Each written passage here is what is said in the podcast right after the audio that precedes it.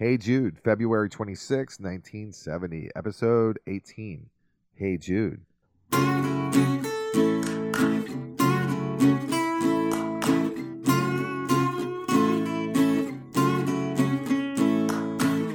Beatles come to America. Yeah, yeah, yeah, yeah.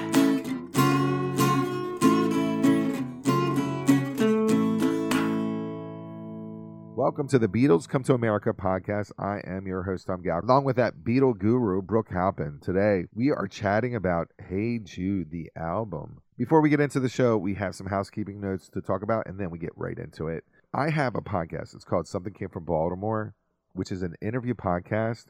Uh, I've had it for about four years. It's more jazz, R&B, and blues. It's not really about Baltimore, but we do feature some Baltimore artists.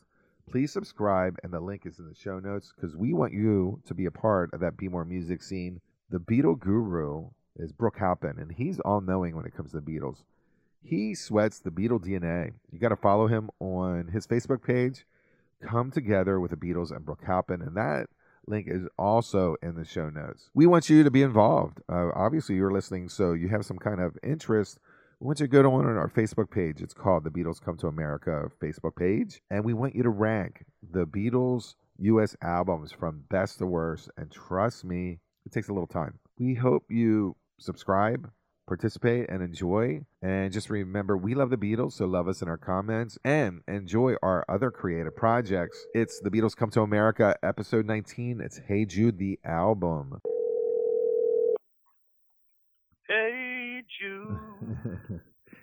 Don't make it bad. Hello, Tom. It's the Beatles Come to America. I have the Beatle Guru right in front of me. It's Brooke Halpin. And it is the Hey Jude album. It is a big mess. It's a compilation, but a good mess. Do you remember buying this, or did you even bother back in 1970? This album came out February 26, 1970, not long after Abbey Road. Abbey Road was so popular when it came out that people were still listening to it as we got into 1970. And then when we heard about this album, I should say when I heard about this album, and it was a collection of singles which I already had. And furthermore, Can't Buy Me Love and I Should Have Known Better. Not only did I already have them as singles, but I already had those two songs on a Hard Day's Night album by United Artists. So to me, this was nothing more than Allen Klein, and this was his doing, by the way. It was Allen Klein, you know, milking the golden Beatle franchise. And I, uh, as much as the songs, of course, are, are wonderful, there's nothing wrong with the songs. But to put them together and put it out as an album, I, I'm very, very disappointed with this move. And I'm quite sure that the Beatles had nothing to do with it at this time because they were broken up. They were all working on their individual recordings. Paul was finishing up his first solo album. John had already released songs with the Plastic Ono Band. He had just released We All Shine On, right? Instant Karma. So he was already working with this new band. They had nothing to do with this album, and it shows and they couldn't even this stupid people who who put it together by the way this guy named allen steckler who worked for allen klein at allen klein's company ABKCO which stood for Allen and Betty Klein Company. I mean, they couldn't even get the sequencing right. You look on the back of the album, and they have a list of songs, but they're not in order of what's on the disc. I mean, how ridiculous is that? They couldn't even get that together because they didn't care. You know, and you can be sure that if the Beatles had anything to do with it, that stuff wouldn't have happened. That never happened on any Beatle album, you know. So the whole thing while the songs are great, no, I didn't buy it because I didn't want it. I didn't want it. I didn't need it. I do have it in my hand though because one of my girlfriends left the album with me, you know, way back some years ago, and I am looking at it right now. And this is photos from the Beatles' last photo session taken on August 22nd, 1969. So, were these photos taken specifically for this album? No. Beatles got together because they were they were breaking up, and they thought, well, we might as well have one more photo session. So that's why they put these photos on the album. So I know this album is near and dear to you because it was the first Beatle album that you purchased when you were a young lad, and I'm sure that has really nice positive feelings for you. But for me, this is this is ridiculous.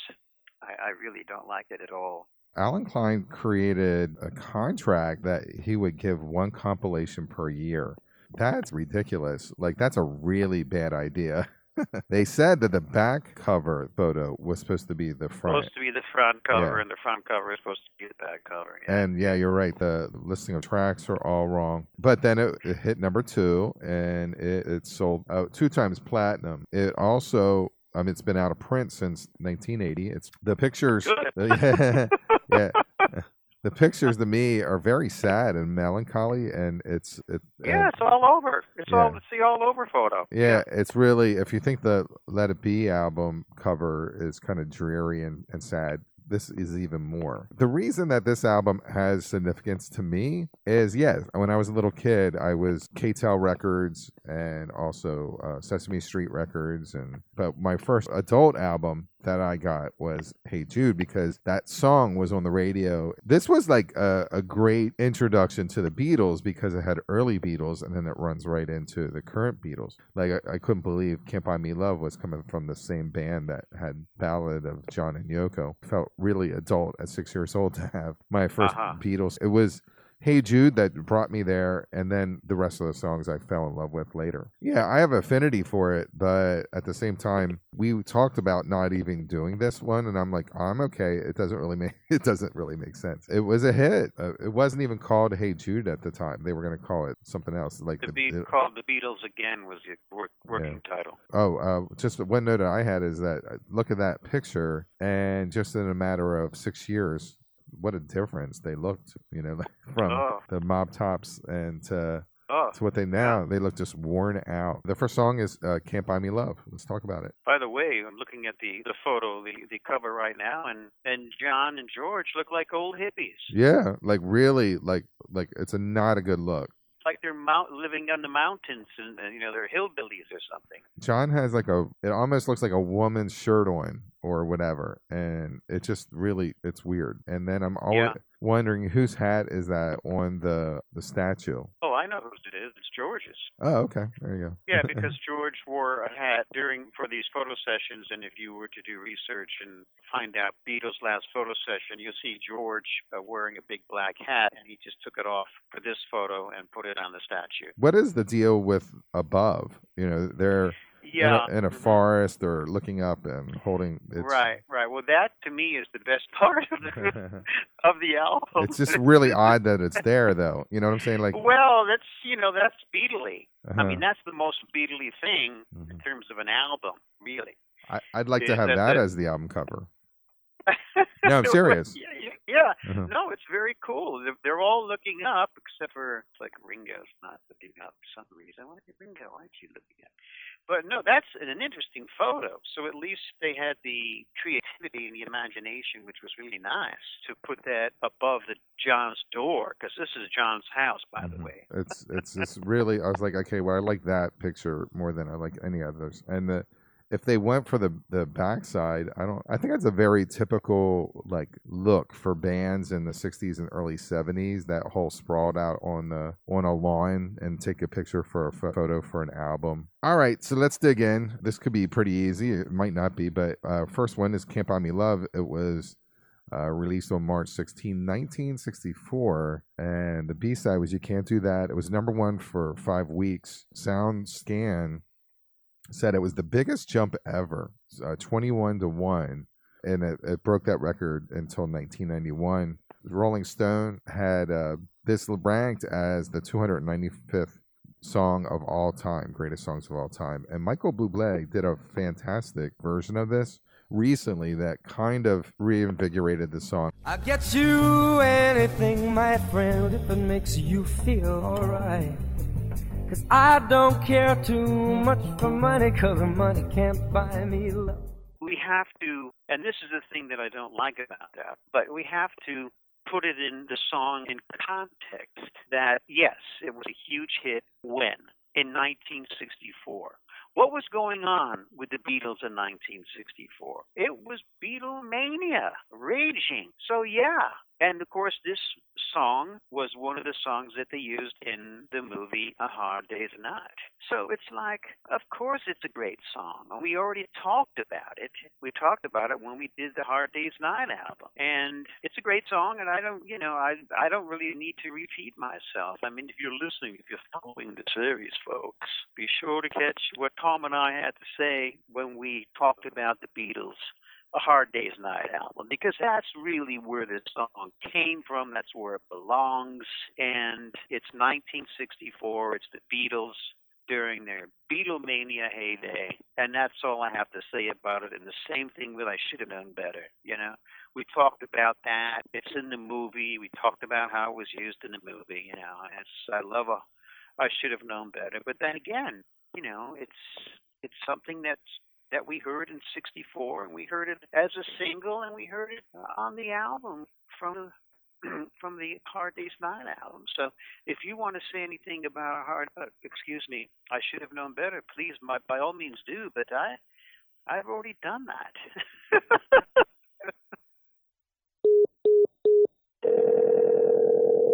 that was Allen Klein who disconnected Brooke Halpin from the call because he was not saying nice things about the Hey Jude album. All right, we're going to number three, which is Paperback Writer, and that was released on May 30th, 1966. It was number one for two weeks. Paul was requested by Auntie Lil to write a song that wasn't about love, and that's what Yeah. he came up with. There's great remakes of this by Kris Kristofferson, the Bee Gees, Floyd Cramer, Eric Johnson. Paperback writer. There's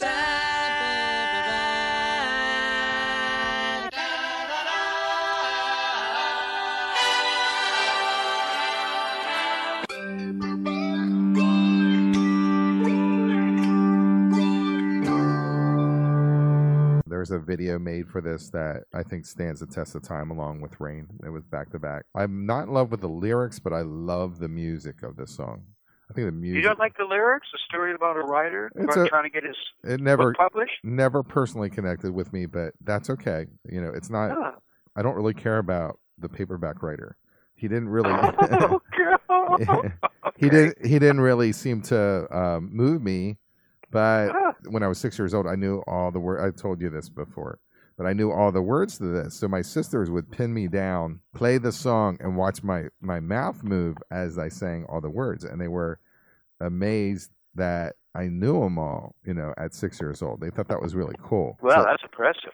yeah, that's a weird memory of this song. Maybe it was a negative. I don't know. I have to go to therapy for that. You know, so paperback writer, it's okay, but boy, I really love the music. Near, near, near, near, near, near, near. The bass, it's in, and uh, background vocals. I guess what I'm saying is, it's a really good song. It's not my one of my favorites. That's all. And uh, I think, and it's also from the Revolver album. You know, Session. And I could see this being on Revolver and, and getting away with it. Well, it's interesting that you mentioned that because it has a similar sound to She Said, She Said. The guitars sounding, the sound of the guitars.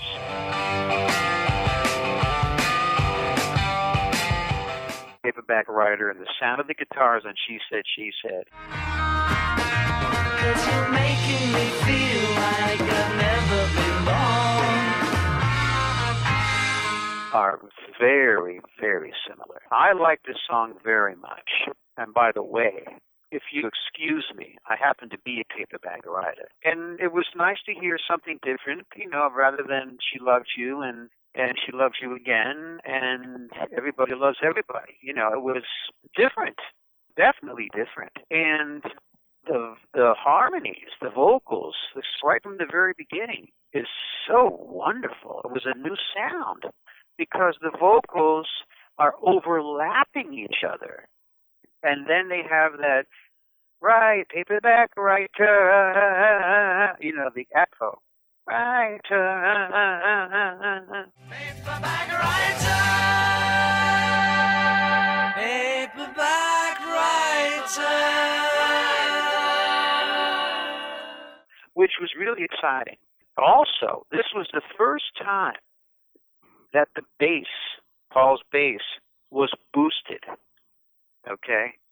Because they were complaining, especially Paul was complaining that the bass was not as good as some of the bass sounds coming out of Detroit, you know, with Motown, the Motown records, which they were listening to. So it was Geoff Emerick, it was idea. This was the first example of it, where Geoff took a speaker and use the speaker as a microphone, which is brilliant. I mean, nobody was doing stuff like that. The lead guitar riff is played by Paul and George. John doesn't play any guitar on this, which is very, very unusual. I don't understand why not.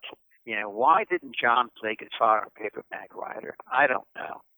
To me, that's very bizarre. He all he did was he just did background vocals and tambourine a limited a limited role in this song. And the other thing that's really neat is that during the last verse, do you know what George and John are singing? Frere Jacques. Now, how did you know that, Tom? Did I tell you that already? Oh no, no, I knew that a lo- long time ago.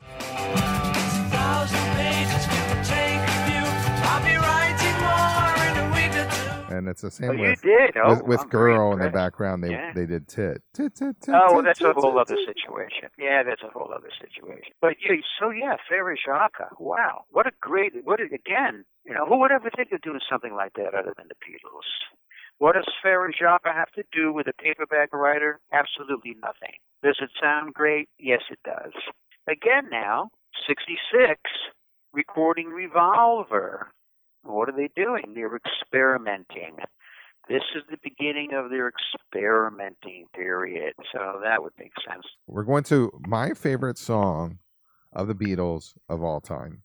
So Ooh, yeah, of yeah. all time. of all Whoa. time. Yeah, it's it's the B side to Paperback Writer. Maybe that's why I feel like it was slighted. I think it should be flipped. I love this song, and I love it because every band member gets to be featured and to um, show how how great they are. The drumming is fantastic. Ringo actually said it was the best drumming he's ever done, which I think is awesome. Right. Yeah. John's voice is fantastic, and I love the whole backward masking in the back. Guitars are slowed down, and they're very trippy, and they're awesome.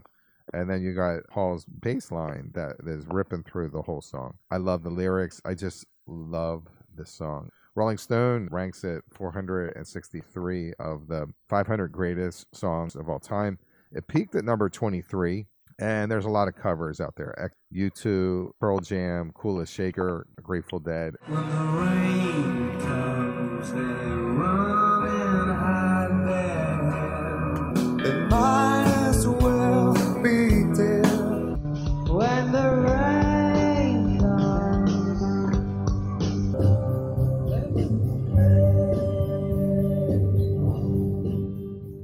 This is not just my favorite Beatles song. This is my favorite song of all time. Wow. Yeah. Okay, that that says a lot. Yeah. yes, it does. Now let's back up a bit. You said that someone had rated this 400 and something or other on a list of 500. Rolling Stone magazine uh, ranked it 463 out of the 500 greatest songs of all time. They're out of their friggin' minds. Are you? I mean, can you believe that? That's absolutely insane. Are you saying it's low or high or shouldn't even be on there? Oh come on! This is. I agree with you that this is one of the best songs ever. Oh, good. Oh my God, thank you. And what are these stupid people at Rolling Stone just because it's oh the Rolling Stone said so? I don't give a shit what they say. That's ridiculous. You know, they have no credibility. You know, when they do something like that, I lose complete respect for them. I mean, come on. What are they, deaf? They must be maybe only one ear is working or something. I mean, that's the stupidest thing I ever heard today. Please. yeah, by This is this this is go ahead, genius. sorry. This is genius uh, song, in my opinion. It is genius song. Yeah, four hundred and whatever the hell it is. I can't even. I don't even want to remember how stupid it is. Gee whiz, don't get me going. Uh-huh. I put myself out there with this one, and I'm happy that you feel the same way. The only thing I would love to see happen is when it slows down and there's like a little Paul solo with a bass.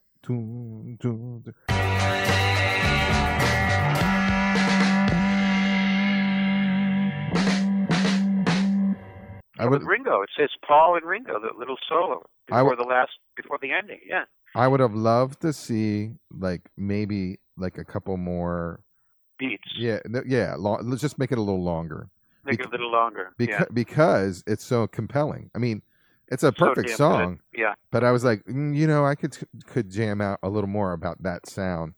But you know, wow, what, a, what everyone everyone shines to the highest level in this song. The whole creativity is at its peak. I think. Well, there's a n- number of a couple of things that, that I wanted to mention about this.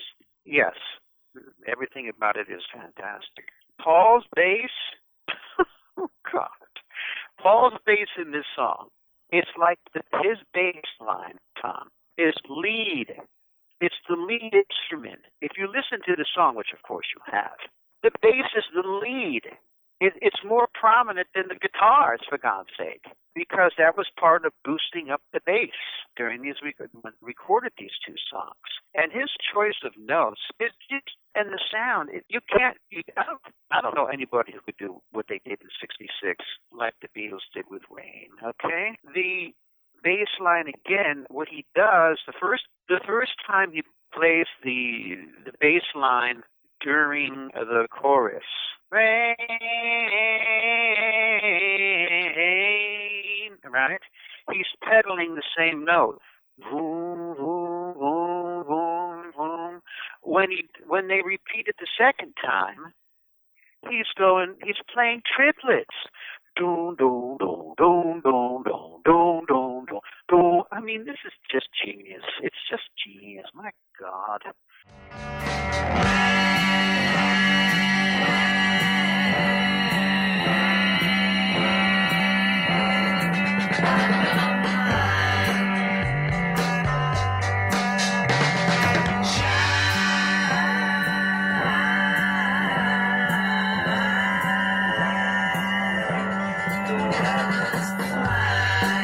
I, this to me is one of my all-time favorite Beatles songs as well. And the whole thing about the backwards bit. Now this is controversial, so we need to talk about it. John said that when he got the tape, you know, back then they would either get acid tapes, which were pressings on a on a disc, or they would give them tape, actual tape on a reel, right?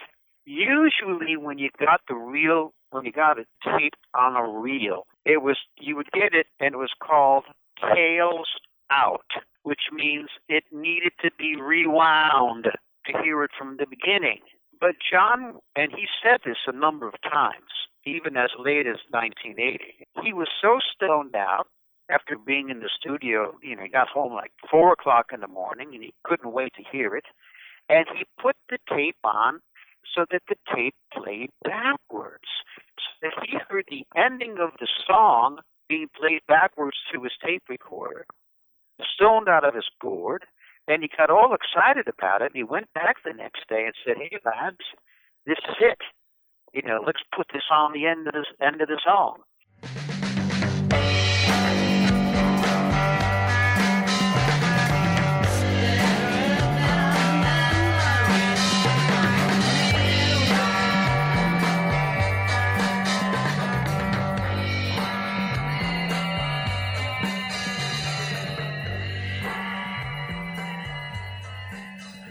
George Martin says that's not the case. George Martin says, "Oh well, you know, that's something I did. I came up with that, and I thought it was something that John would like." Well, why would George Martin lie about it? Which is very strange. But on the other hand, this just sounds like exactly what John would do. So it's very bizarre, and and it's been one of those Beatle mysteries, ladies and gentlemen. And by the way, um, I took the ending of the piece where it's backwards at the very end, and what it is, it's John, the beginning of John singing the first verse. That's what it is. It's not anything other than that. And I've read about other people saying, oh, no, no, it's just part of the song. No, no, no. It's the very beginning that is at the end that they put backwards at the end. The beginning of the first verse is backward at the end of the song. The other thing which I find to be fascinating and I don't know whose idea this was, I'm going to guess it was John's, is that when you look at the sleeve for the single, Rain and Paperback Writer, this is the only time where you will see George Harrison and John Lennon playing left handed guitars. So not only did they do a backwards thing at the end of the song, then they also reversed the photos to make them look like they're playing left-handed. Very funny, very brilliant. You know, I'm I'm quite sure that that was a, a, a deliberate and conscious creative move. Fascinating, just to parallel, you know, the backward element at the end of the song. We go right into Lady Madonna, which the backside was Inner Light, which would have been fun to have that song on this album. It was March 15, 1968, number one for two weeks. It is a tribute to Fats Domino. Fats did a, a version of it really quickly, and it became a top 100 hit, which was his 77th U.S. chart hit, which is mm-hmm. amazing. Yeah, Yeah. yeah. Lady Madonna, cheering at your feet. It is ranked 86 of 100 for the Beatles' best songs from Rolling Stone. 1968 was very volatile. This was kind of a return to the roots kind of sound. This song, again, context, right? Prior to this, we were listening to Magical Mystery Tour album, Hello Goodbye, and I Am the Walrus. Now, I Am the Walrus is one, in my opinion, the most advanced, sophisticated song ever written by the Beatles. I'll go that far, okay? It is just absolutely brilliant, a synthesis of rock, and pop, and electronic, and musique concrète, and a mixture of all these phenomenal things that John Lennon was able, was able to create. So then all of a sudden we're hearing a boogie woogie piano going on and a rock and roll song. And it was like like you said, this is was a total surprise. And I remember hearing this when it came out in uh, March of 1968. And it, to me, it was a message. Oh, okay, we're going to go back to rock and roll because the Beatles, obviously listening to this, compared to Magical Mystery Tour and Pepper, you know, which came out not that long, uh, not that uh, long before. We know when that came out, the summer of '67. So all of a sudden, it's rock and roll again. All right, okay, we're going to do rock and roll for a while now.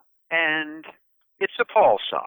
I mean, this is Paul all the way. And by the way, we should mention, you know, that uh, it's a great song, and the the the bridge is fascinating because the bridge is actually it's a walking bass line.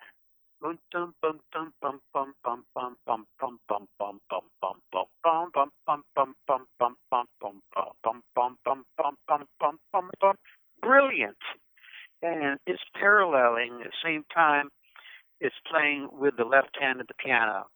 You know, what a fantastic sound that is. I like the bridge more than, I mean, the whole song is great, but that bridge really stands out. It did then when I first heard it, and it still does now. And John and George both play lead guitar. What they're doing is they're playing the same riff on their electric guitars. And then the two saxophones, the two tenor saxes and the two baritones saxes, then they play the riff as well.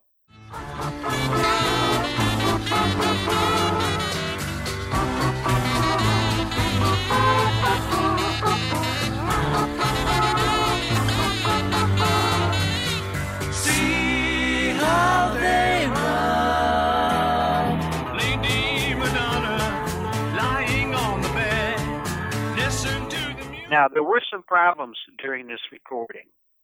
And the problems were that rather than George Martin, who, as we know, nine times out of ten, did arrangements for the studio musicians who came in to record on a Beatles recording, he did not do an arrangement So that when they came to the studio, particularly Ronnie Scott, who was a big shot in London because he owned a jazz club and he had a big following. Ronnie and the other players were like, "Well, what the hell's going on?" There was no arrangement for them. So it was like Paul was was vague, supposedly. So that's why they just ended up just playing the riff. You know, once they heard John and George playing the guitar riff, they just simply doubled it. Then when you get to the instrumental section, which is, by the way, the instrumental solo played by Ronnie, okay, on his tenor sax. The solo is over the bridge. Now, during the bridge, we have George and John. What are they doing? They're doing da da da da da da da. They're imitating brass instruments.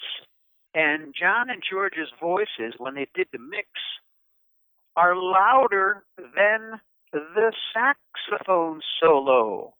Usually, when you have a solo, the solo is the featured instrument in the song, and it's louder in the mix. So Ronnie was very disappointed when he heard the final mix of the song. And also, furthermore, what John and George are doing, it kind of conf- it, it conflicts. There's a conflict going on musically with what John and George are doing and what Ronnie's doing. So I think that there should not have been a sax solo. Either you have John and George doing your bits, which is really funny. You know, they're having fun doing that, which adds a lot of fun and, and a great feeling to the song, especially given the subject matter. You know, this is the lyrics are not very happy. not, these are not happy lyrics for Mr. Paul McCartney, by the way. So I would not have had the sax solo, or you do the sax solo and you don't include John and George. You do one or the other. But when you put them together, it just, you know, I mean, it bothers me a little bit. It it just doesn't work musically. Okay, you can say it works because it's the Beatles. Yeah, okay, I get that. But one or the other. The other thing that makes it really interesting is Ringo. He does two drum tracks. The first one is he's just doing brushes on a snare, which gives the song a very uplifting, bright, bouncy, snappy sound that goes along perfectly with the bright, bouncy piano part. And then he also does a complete drum kit track. So it was a huge hit, as you had mentioned. And again, lyrics were something that we uh, I didn't expect at the time, you know, about a woman trying to make ends meet and she's got a baby at her breast and, you know, that kind of bit and she's working and oh you know the lyrics anyhow. So the lyrically it's a it's a surprise. And but the music offsets the unhappy lyrics. It's an interesting mix of lyrics. It's almost like, in a way, Tom, you could say that this was the new Eleanor Rigby, you know, in a way. You know, it's about this woman who's having difficulty trying to raise her children, trying to make ends meet, and all that stuff. And, but yet, it's contrasted with the very upbeat and bright. I agree with you about the. Uh, but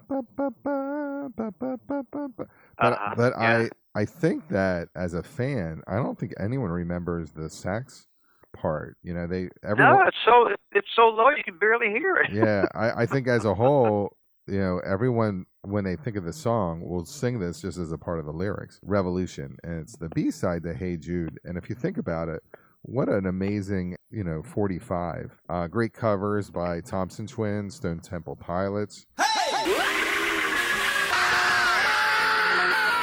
Mojo Records ranked this number 16 of the 101 greatest songs of all time. Rolling Stone uh, ranks this number 13 of the best songs of all time, which is pretty high. yeah. Nina Simone really had problems with the lyrics. You're going to tell me why you're laughing. Do something. Anything. And then Nike paid a half a million dollars to have this yes, song I know. I from know. from 1987, and at that Yeah. point, the money went right to Michael Jackson's. They, yeah, that's right. fans were afraid that you know now that Michael Jackson has the catalog that he was exploiting you know the coffers of the Beatles and Yoko approved of this. The other two did not, but Yoko thought it was a good way to take John's work and show it to a whole new generation. So there was a little little controversy when it comes to the song. I love this song. It's actually probably one of my top ten songs. Uh, what can I say?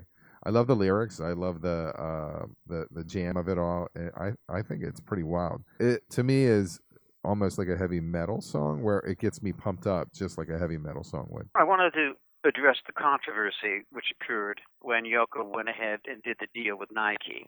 I remember that vividly in, uh, I think it was 87, 86, 87, somewhere around there. And I was, I was outraged. I thought it was despicable. I thought it was disgusting. It's like, for God's sake, does Yoko and the Beatles, do they need more money? No, they don't. And to take this song, which is about what was happening in the US and the UK and parts of Europe, the seriousness of what John created lyrically, song about social change and revolution, and to use it with stupid friggin' sneakers?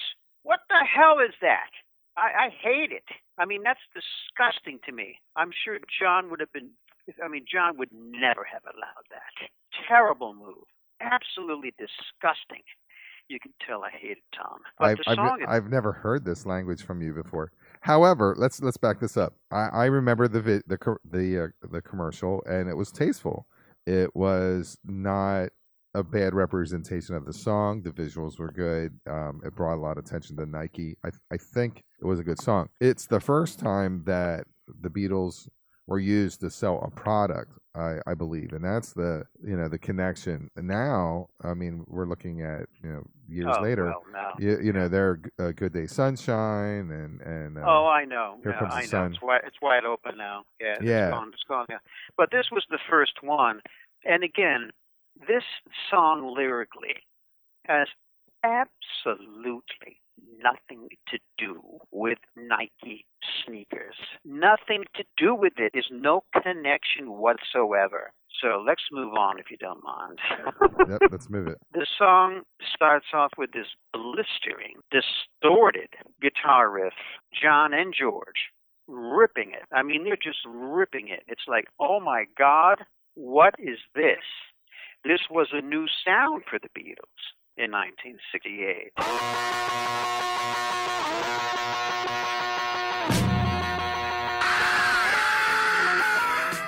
You know, it's a fat, fuzzy, distorted guitar part. And then John is the one who does the opening scream. A lot of people think it's Paul, but it's actually John who does it. The Paul only plays bass and he does do the you know the background vocals. And then we have someone other than the Beatles and other than George Martin. Now we know that historically that George Martin played a lot of keyboards with the Beatles, don't we, Tom? We know that as we've gone through some of the tracks on some of the albums. George Martin played piano, he played organ, he played harpsichord, etc. But no, it's Nicky Hopkins, who was a very popular London keyboard player at the time. He was working with the Rolling Stones and, and many other groups. So that was a first.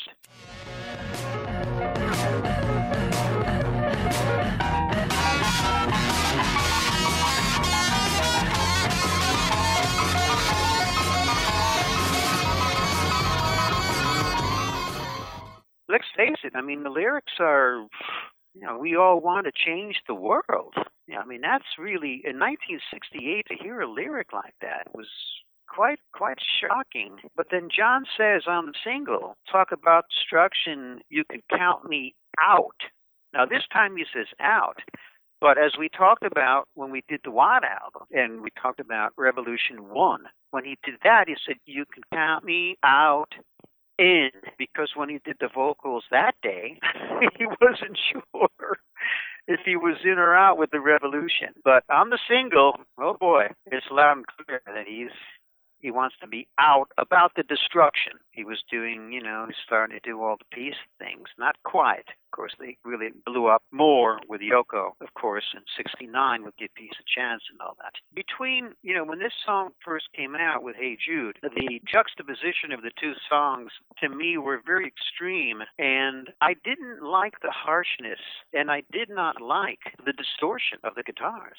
I didn't back then. I favored by far Hey Jude, which was more soothing. Take a sad song and make it better. It's going to be all right, you know, and just piano and whole other mood entirely. That's my feeling on, on Revolution. Okay, so I'm I'm the same way. I thought it was really heavy when I first heard. I mean, obviously I was six years old, so that was heavy. But Yeah. as time passed, have you f- feel more accepting of the song or loving it for what it is, or you still feel a little put off by it? I can appreciate it now more now than I did when I heard it back in 68. In 68, I really I didn't like the sound of the song. I preferred the mellowness and the slowed down version of Revolution 1 on the White Album.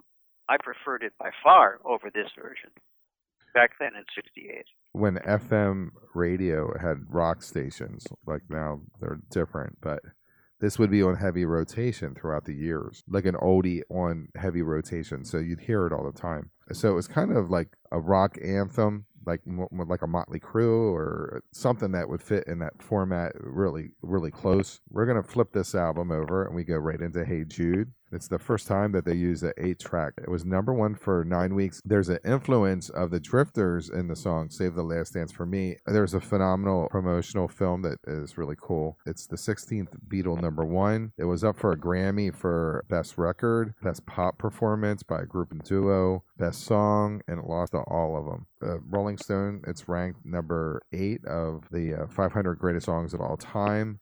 Mojo calls it number 29. Wilson Pickett did a version of it. Uh, Elvis Presley did a version, and Katy Perry did a version of it. Hey Jude, hey Jude.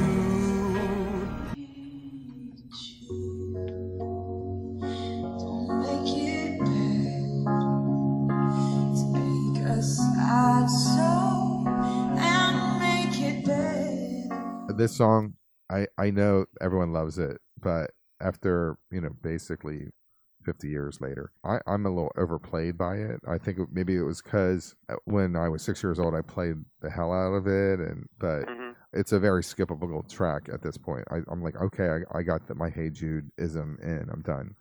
Uh, but okay. but, but I saw Paul in concert, and I'm the first one going no no no no no. You know, like I'm excited about it. It's just worn its welcome out for me, but I don't dislike the song. Okay. Hey Jude. Context. Right. Last thing we heard from the Beatles was Lady Madonna. Oh, okay. We're going back to rock and roll, everybody. And then all of a sudden, I remember hearing this for the first time. I was I was in bed relaxing with my transistor radio, and all of a sudden, Paul's voice came across on the speaker with the piano, and the song was going on about taking a sad song, making things better. And I was mesmerized. I was completely mystified. I was completely taken by this song. There is a magic and a power to this song, even though it's not a screaming rock and roll, blistering lead guitar song like Revolution. It is a very, very powerful song. It just so happened at that time that I was having some difficulty, great difficulty, in a relationship with my girlfriend at the time. So this was Paul saying to me, Hey, Brooke, it's going to be all right. Take the sad situation and make it better. So, granted, I admit that I cannot remove that emotional component that occurred the first time I heard it was exactly when I needed to hear a song this. Now, all of a sudden, prior to Hey Jude, and even though McCartney played the piano on Lady you still had you still heard that great riff, those guitar riffs that George and John were playing. Now, there's no guitar riffs. There's subtle guitar innuendo nuances that George fills in between Paul singing. This is a piano centric song. Then we saw the David Frost video, of the Beatles performing it, and there's Paul at a piano. He's not playing his bass. Now, back then, whatever the Beatles did when you were a Beatle nut, like I was, I still am, whatever they did, I wanted to do. And that goes for millions of other kids back in the 60s. If you were in a band after you saw Hey Jude, you wanted to play the piano. You didn't want to play your guitar anymore. That's how powerful, that's how much of an influence this song had on the music instrument industry. Everybody had to get their hands on electric pianos and keyboards, and because Paul played the piano on Hey Jude. And I'm not exaggerating when I say this. Yes, they went to Trident. They didn't record this at Abbey Road because Trident had an eight track, and Abbey Road at this time did not. So they went over and did it. And yes, it was nine. It was nine weeks for number one. Nine consecutive weeks. So yes, this song was played constantly on the radio during this time period. Every time you turned on the radio, it was because people wanted to hear it, because it was soothing. It gave people some solace to whatever it was, if any difficulty they were having in their lives. It, it, it's very, very meaningful, this song. And then you have a 36 piece orchestra coming in on the coda. Of course, George Martin did that arrangement and conducted it. And what's also quite interesting is that Paul says, Don't let me down. Hey, Jude, don't let me down. Well, guess what? Soon we heard a song called Don't Let Me Down. It's just kind of interesting again. I talk about this, as you know, every now and then, how one Beatle will use some lyrics and then the same lyrics show up in a song written by another Beatle. That's just an example. The ending coda, as they call it, or the out chorus, as some people call it, is longer than the verses, all the verses and the bridges put together. That's very, very unusual. Now, how were they able to do that without the song becoming boring? Because it would have. Well, what did they do?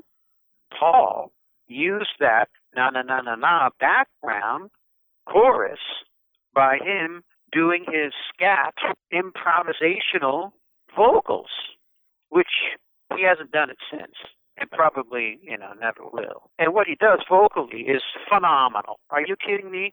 So when you're listening to it and you hear Paul doing these vocal bits, you know, between the na na nas, and by the way, there's there's like 35 people doing the na na nas along with with Paul, John, George, and Ringo. And, and so then, you know, you got a huge chorus going on, the na na na chorus. And then Paul's in there, you know, screaming, and he's doing all these bits, which we know what he does.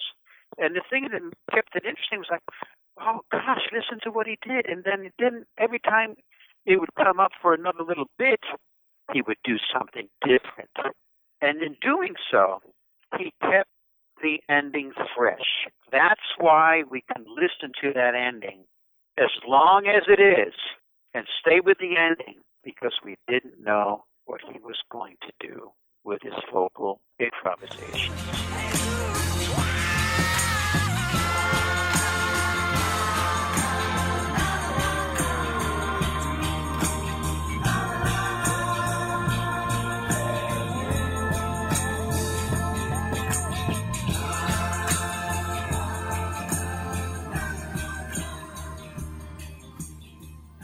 Brilliant idea, masterpiece song. It was written, it was inspired by Julian Lennon. John had left Julian and Cynthia Lennon for Yoko at this point before they recorded it, before obviously before Paul had finished writing the song. He goes out to visit Julian and Cynthia. He can see that the little boy is sad because his daddy's gone. And Paul says, and this is true, all this stuff, you probably know this. Paul's like, hey, Jules, you know, don't make it bad. It's going to be all right. Hey, Jules. So he figures, well, you know, hey, Jules, don't make it bad. Take a sad, and he's going, oh, wow. Instead of hey, Jules, he changed it to hey, Jude.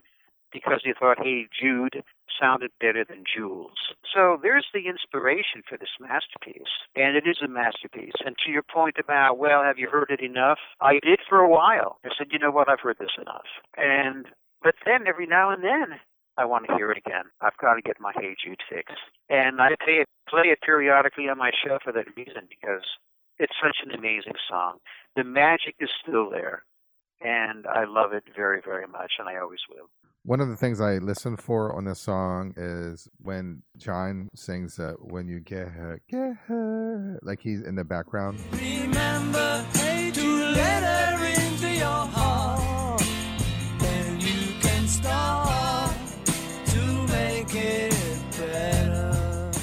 Yeah, John, John's little bits. Yeah, there's some little bits from John during during the song before it goes into the coda. Yeah, that's it, right. it doesn't sound like John. It's not old John. It's a new sounding voice of John. That's Yeah. that I'm like because I initially I'm like that's not John. That I don't know who that is, but it's him. Okay, so we go right into Old Brown Shoe. It's the B side Yeah. of Ballad of John and Yoko. This is a quick recording. It was recorded in April 16th to the 18th. It was done really quick, and then it was released in May, so May Yeah. 30th.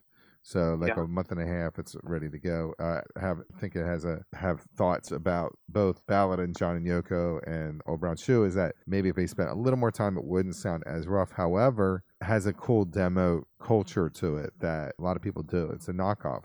John was doing this, ripping out singles. Uh, Thoughts came out, recorded it. It's out as a single. This 45 represented the same thing, where it's a quick thought, knockout. Here it is as a single. I like it. I don't love it. I think it's an excellent George Harrison song, and the guitar, the lead guitar li- the riff. Are you kidding? Oh God Almighty!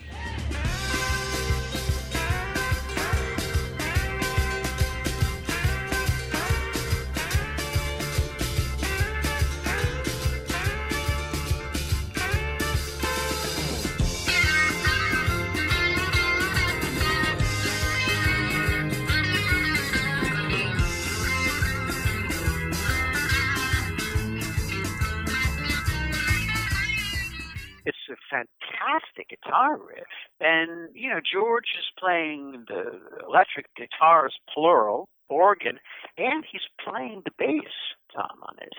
Some people say no, it's not George, it's Paul. No, it's George. You know George has said it repeatedly that he was playing bass, and on the bridge, the bass line is is nuts. And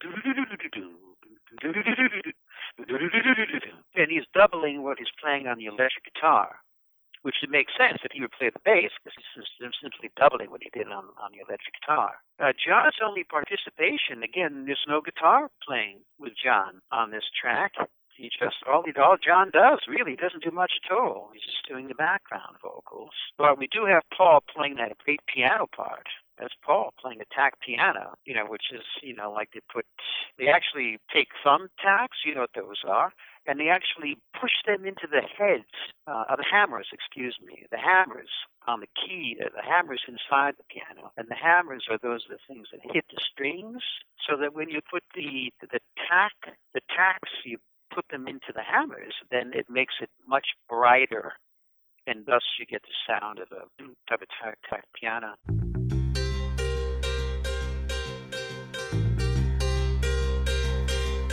Uh, it's a song about duality, opposites, which you know George is comfortable doing, and I think it's a great George song. I, I've always I've always liked this song. I, I kind of think it's it's underplayed and overlooked, and And we have Don't Let Me Down, April 11, 1969, B side of Get Back. Billy Preston is playing the, the organ, hit number 35 at the time. And there's a lot of covers Benny King, Annie Lennox, Matchbox 20, Garbage. This song has legs where through the years, people have really gravitated to it. It's actually like a I, I think like a Hey Bulldog, where it came out, it wasn't appreciated at the time, but boy, has it been appreciated now. Don't, don't let me down. Don't let me down. Don't let me down. Don't let me down. Okay, Don't Let Me Down. See, this is again the problem with this album. We'd already heard Don't Let Me Down as the B side to the Get Back single, which came out in early 1969. So it's like, okay, we've already heard this. All right. It's been released as a sing on B side. Okay, now we're going to hear it again.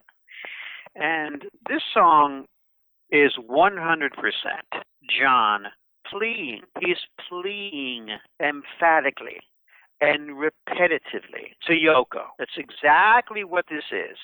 Telling her, don't let me down. Again and again and again. Okay, got it. Now, the the guitar riff is nice, and you know John and George play the uh, the guitar riffs. Paul's bass line is really prominent. It might even be a bit much. I mean, it is really up there in the mix. It's great bass playing. I mean, his choice of notes is brilliant. Great bass line. And it's uh, Billy Preston who plays electric piano on this. The the thing that I find very fascinating musically about it is that uh, during the bridge part, I'm in love for the first time. First time. You know it's gonna last? It's a love that lasts forever. It's a love that has no past. You have George and Paul playing a, a, a very wonderful musical counterpoint.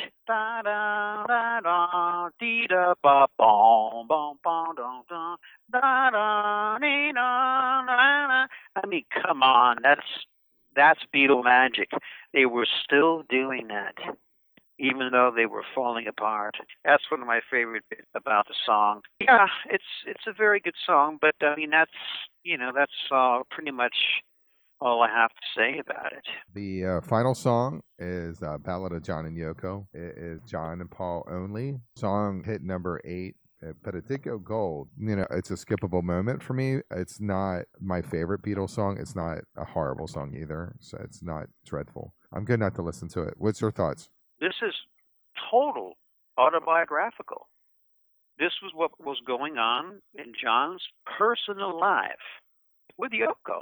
He was just telling everybody what they were going through, which was true. Everything he says, all of the lyrics in this song are 100% true. These are the things that he and Yoko were doing at this time in their lives together. So, if you were a fan of John and Yoko, then you're going to love this song. If you didn't like Yoko being with John, you're probably not going to like this song. The fact that it's Paul and John and not George is fascinating. I'll tell you why. Because George and John, at this time in the Beatle world, which is April 1969, George and John were closer than Paul and John. Paul and John were not getting along because Yoko had come so dramatically into the picture that to a large extent, Yoko replaced Paul in terms of the close relationship. Let's face it, Paul and John before Yoko, they were, you know, they were like twins. They were brothers. They were together all the time. They were, you know, they loved each other. I mean, they were, they were, they were very, very, very close. And then all of a sudden, it's like Yoko comes around and John boots Paul out, and now this Japanese woman has replaced him. Not as a songwriter, obviously, but at this point, John and Paul weren't writing any songs together. It's fascinating to me that that John wanted to do it with Paul for those reasons. And my understanding is is that it was a great session. And I think it was great because they still really loved each other. I just think they they, they were happy you know, to to see each other again and to be back in the studio again. I mean, come on, they've been in the studio since like 1962, for God's sake, and it's hard to just delete all that.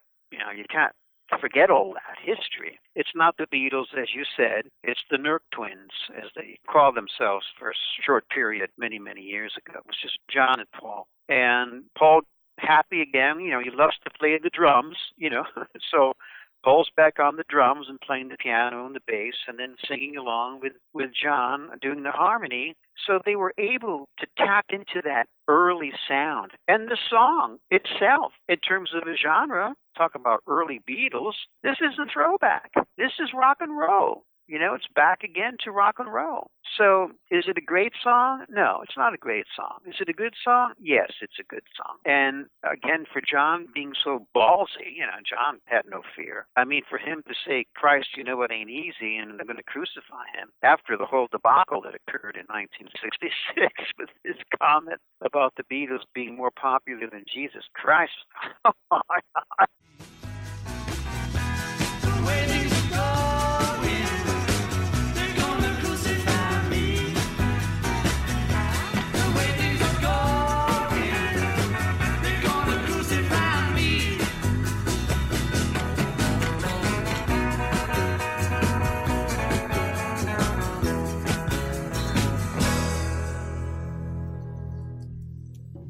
Uh, yeah, and as a result, as you had mentioned, because of that, some stations refused to play it. So I'm glad they did it. It brought John and, and Paul back together again briefly. But then after this, you know, they did, of course, they worked together in the studio in Abbey Road later in 69. But in September, soon after this, that's when John had finally said, that's enough. I want a divorce. So I'm glad that they were able to get this done uh, with just the two of them. I think it's very sweet that it was just John and Paul, and I'm glad that they did it. So we have one more uh, record to go. It's "Let It Be," and with that, we'll close the chapter of the Beatles come to America with with the Beatles Wow. Guru. Wow, isn't that something? What Yeah. a trip it's been so far, my friend. Really, it really has been quite a trip. Next episode, the Beatles, "Let It Be." Now enjoy an original Brooke Hoppin composition, "Hide Your Love Away."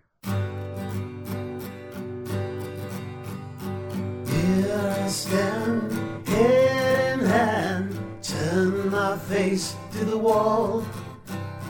If she's gone, I can't go on, feeling two foot small.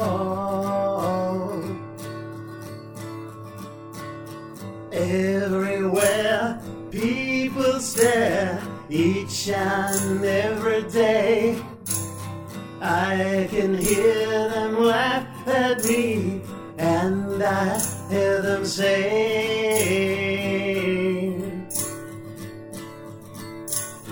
Hey, you've got to hide your love away. Hey, you've got to hide your love away. How can I even try? I can never win. Hearing them, seeing them in the state I'm in.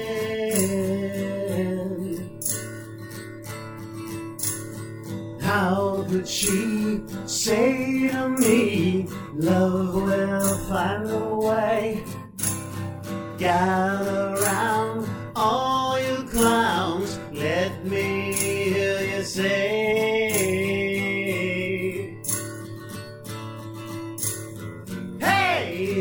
Got to hide your love away. Hey, you've got to hide your love away.